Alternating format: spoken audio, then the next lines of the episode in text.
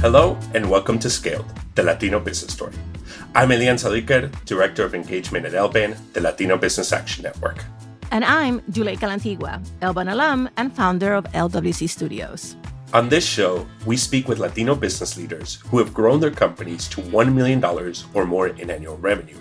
Our guests share their scaling stories and business insights with us and help us explore the world class research coming out of LBAN. Our guest today is Jorge Torres from MindsDB, a tech company that uses machine learning to help businesses use their data to predict the future. I was so happy to meet Jorge because he really helped me to understand how machine learning is changing everything in his sector. And he also gave us such great insight about how he's been navigating Silicon Valley to make his vision come to life.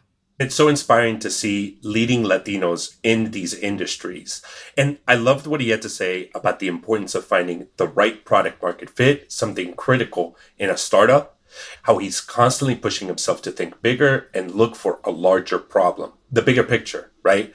That's part of his strategy. The best part was that even though he shared so much, I left wanting to know so much more. I had so many more questions. I wanted to keep learning from him.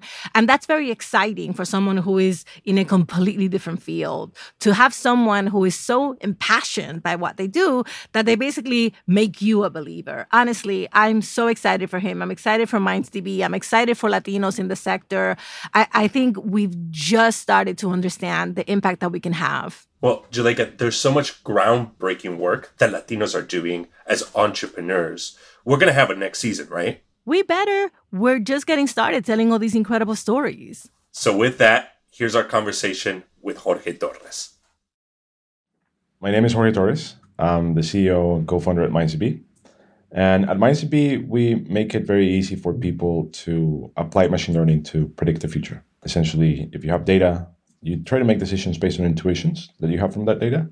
But MindsDB helps you use as much data as you can to get a better prediction of what's going to happen, either in sales, inventory, costs, etc.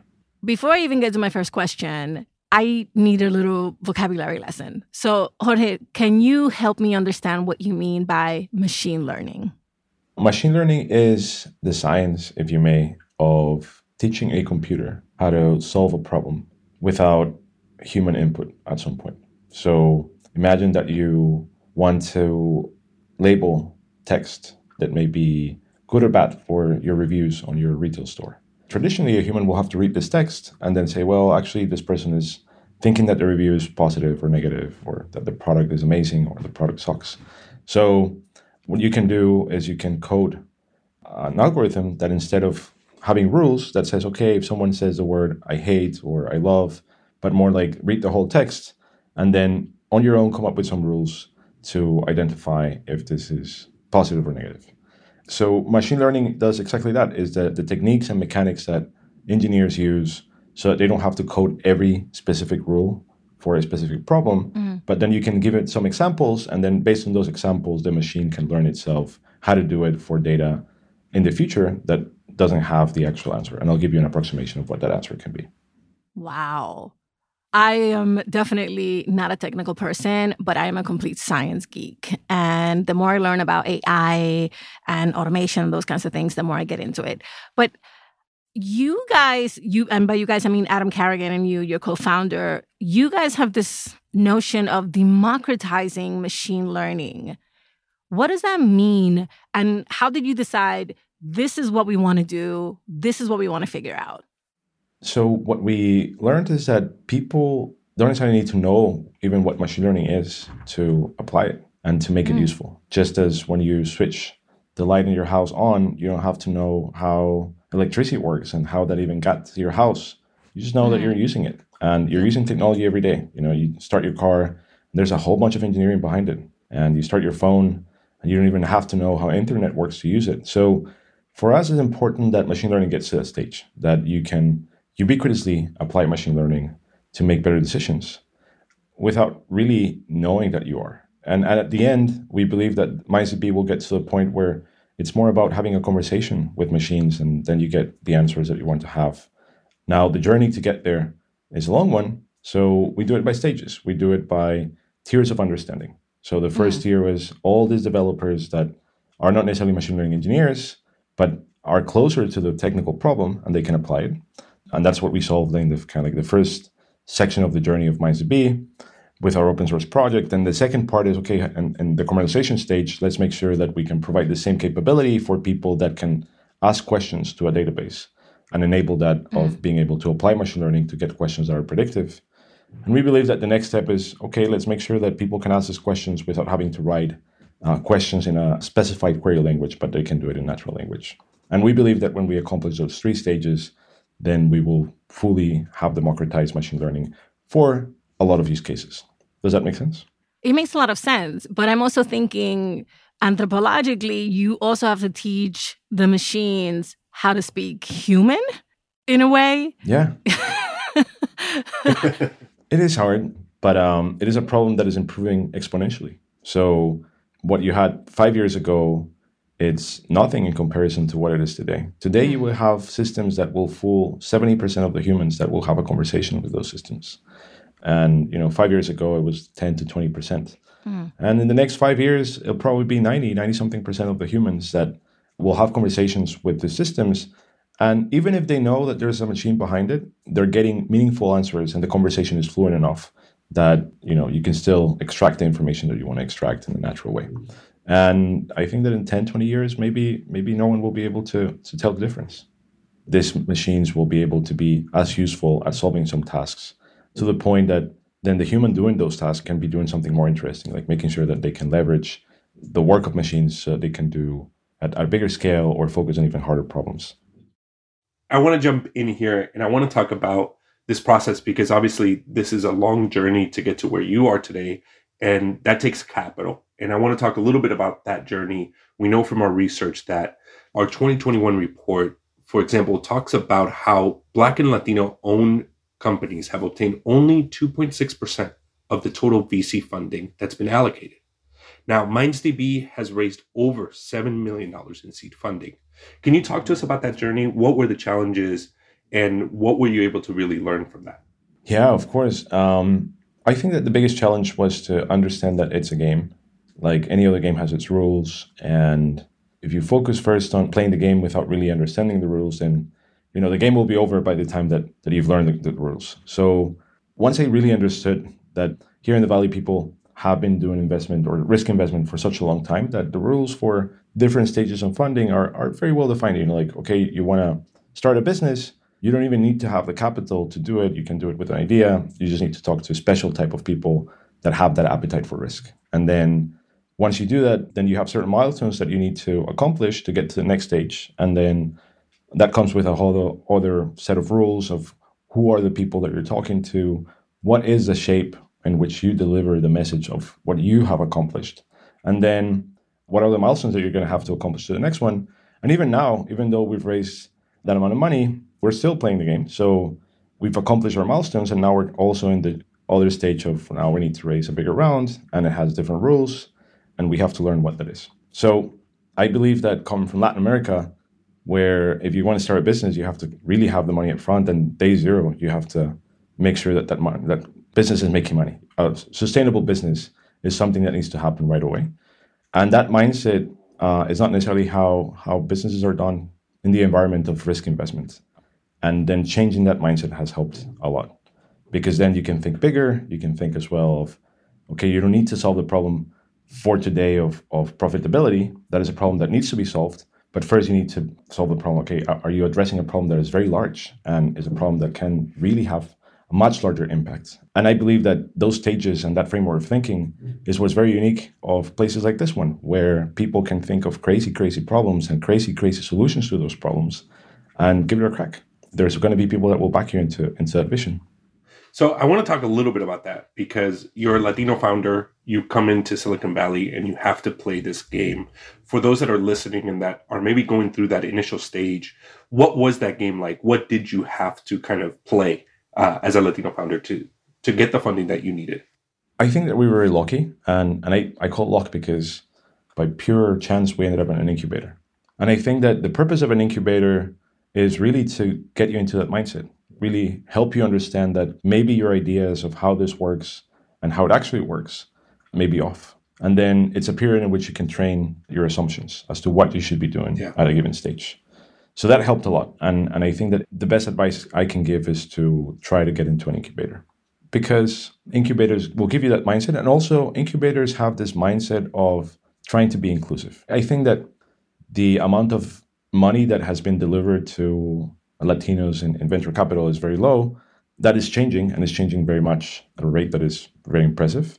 But actually, incubators tend to be super open about like you know emerging markets and people that come from all over the place at least in my experience and therefore that should be the, the first place to start i think that the problem is that people don't apply because they're not aware of that that being step zero into the game I think that's that's really powerful advice and, and definitely to be on the lookout for those. Now, you talked about the game kind of changes different stages. You're at a different place now and Forbes just recently recognized your company as one of America's most promising artificial intelligence companies. You're going into some of the bigger stages for funding, Series A and above. As you go into those stages, what do you think needs to change as you play the game or what are going to be the different challenges that you're going to be facing?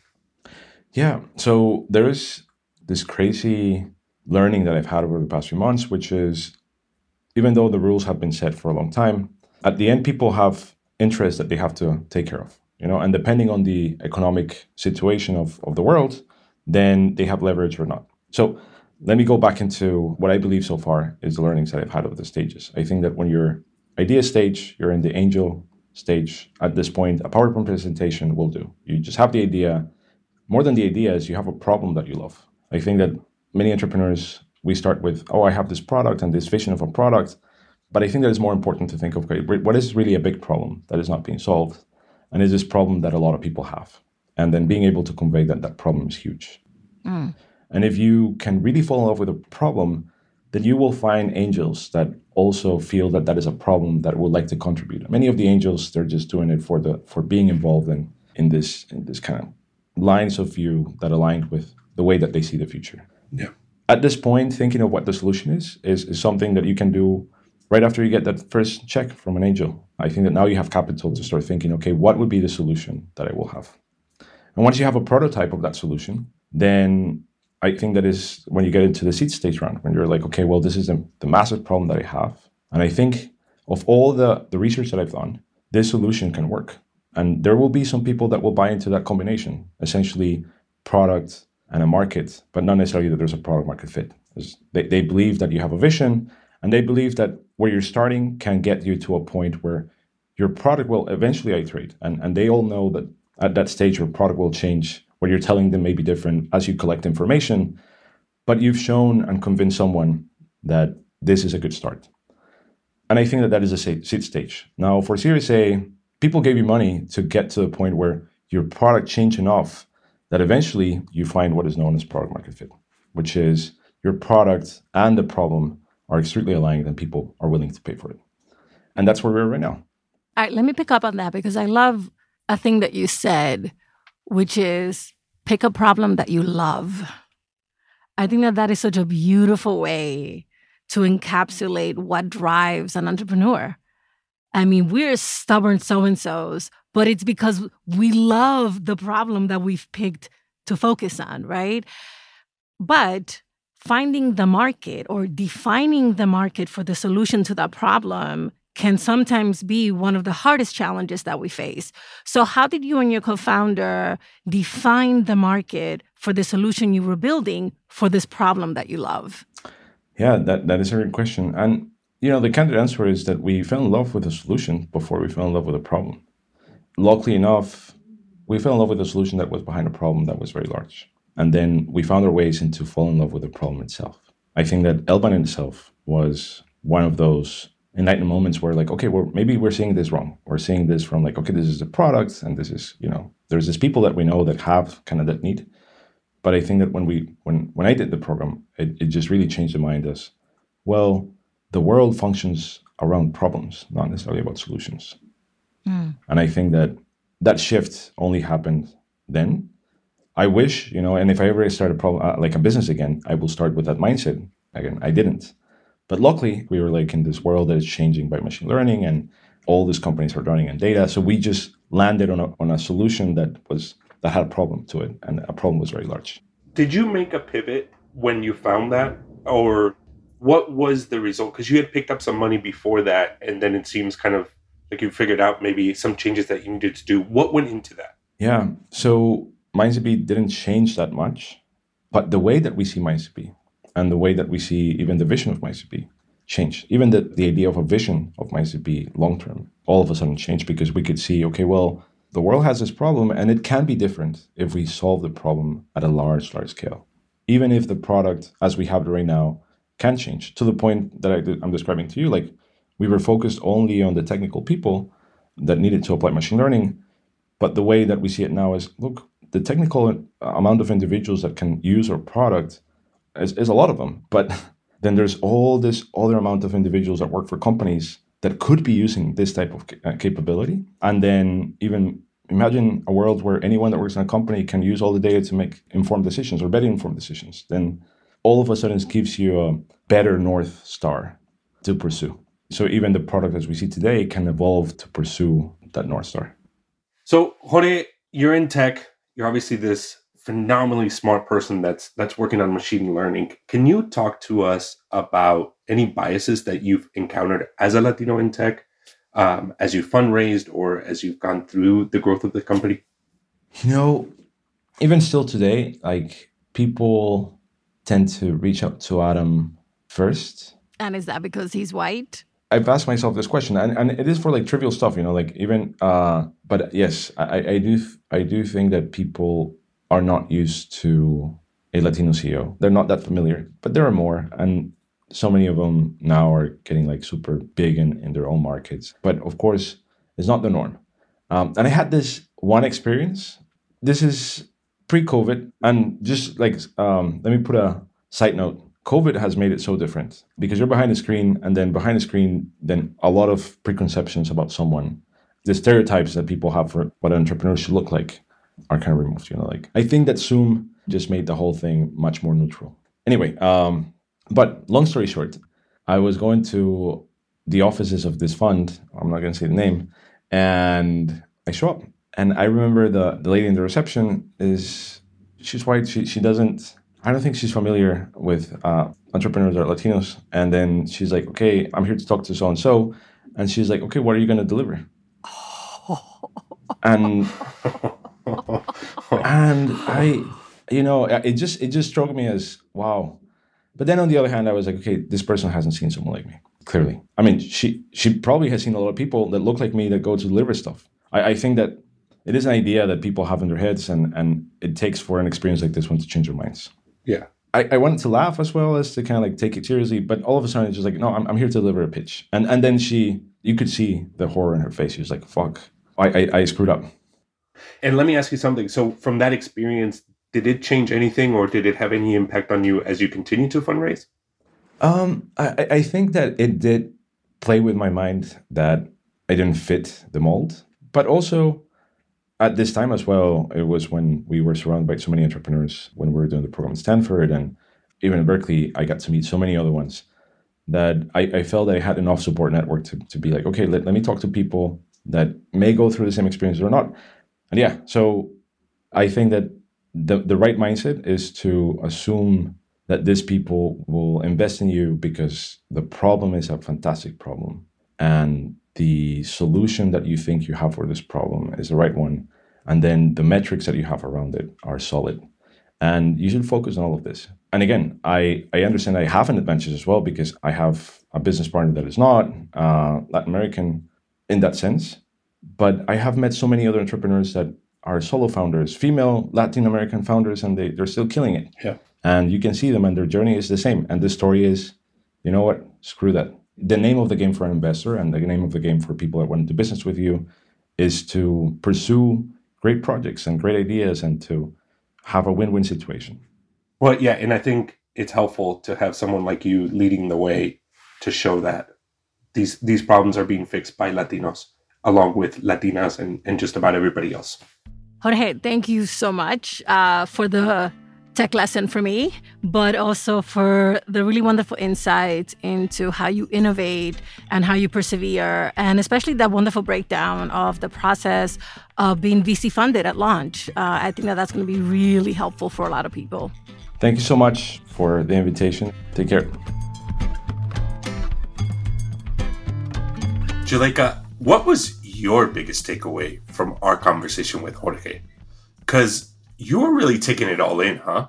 I really did though, because at heart I am a science geek. I really am. Um, I love learning how things work. I love listening to people explain how they're going to build upon knowledge that we already have. And that's exactly what he's doing, right? Building upon the knowledge that is very rapidly being accumulated, you know, about machine learning and about AI.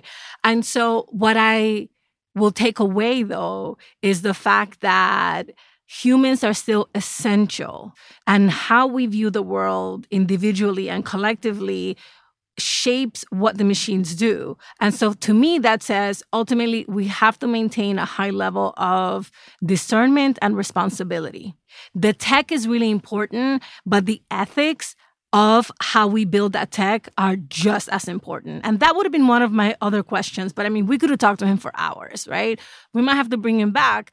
And maybe we do a special and a couple of tech founders just to talk about the ethics of technology, because I feel like as Latinos, we are very much rooted in family values, in a lot of communal thinking. Like in our culture, there are particular values that are built out of particular ethics. And so I would be really curious to understand how and if they're building those into the DNA of the tech and the AI that they're building. But I, I, I think what they're doing is so, so smart. Julie, I agree. Jorge just does a such a good job of explaining everything.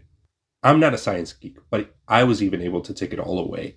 And I really like how he talked about the business side of things. He really was able to explain to us how you can go from a presentation and getting capital just with that to the later stages and what he's doing now, which is the next challenge, that Series A, that much more difficult level of getting capital by having a product market fit.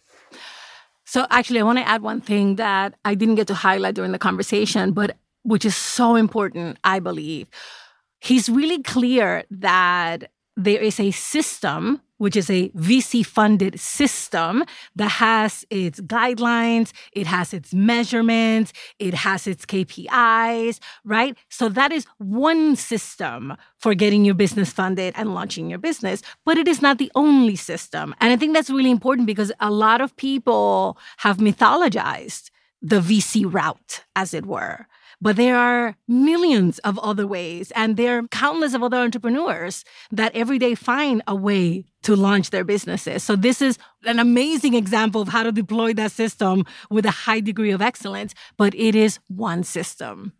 So like I couldn't agree anymore. Obviously, this is one system, one type of way of growing your business. What I really loved about Jorge's interview is that he talked to us about how he really strategized. Mm-hmm. He learned the game, he learned how to play it, and is maximizing the results of that. And I think that's something that you can take into whatever strategy you move forward in your business, right? And so just could not be any more happy with some of the things that he talked about. I took notes, and hopefully our listeners did as well. Now, here's our Latino business moment of Zen, inspired by our guests. Inhale and exhale. Close your eyes and repeat after me. I am significant. I am needed. Worthy. I am noteworthy. I contribute my significance to the world by being who I am and doing as I do. Among those surveyed for LBAN's research, 19% of Latino owned businesses report developing and selling a technology or software product, while only 14% of all white owned businesses surveyed could say the same thing. That's 19% to 14%. The US Census Annual Business Survey looks at the share of businesses in technology production. It reports that among Latino owned businesses, 10.6% are producing technologies such as artificial intelligence, specialized software, robotics, and specialized equipment. This 10.6% compared to 10.1% among white owned businesses doing the same. You are significant, needed, worthy. Inhale and exhale. Now, open your eyes and carry on with your day.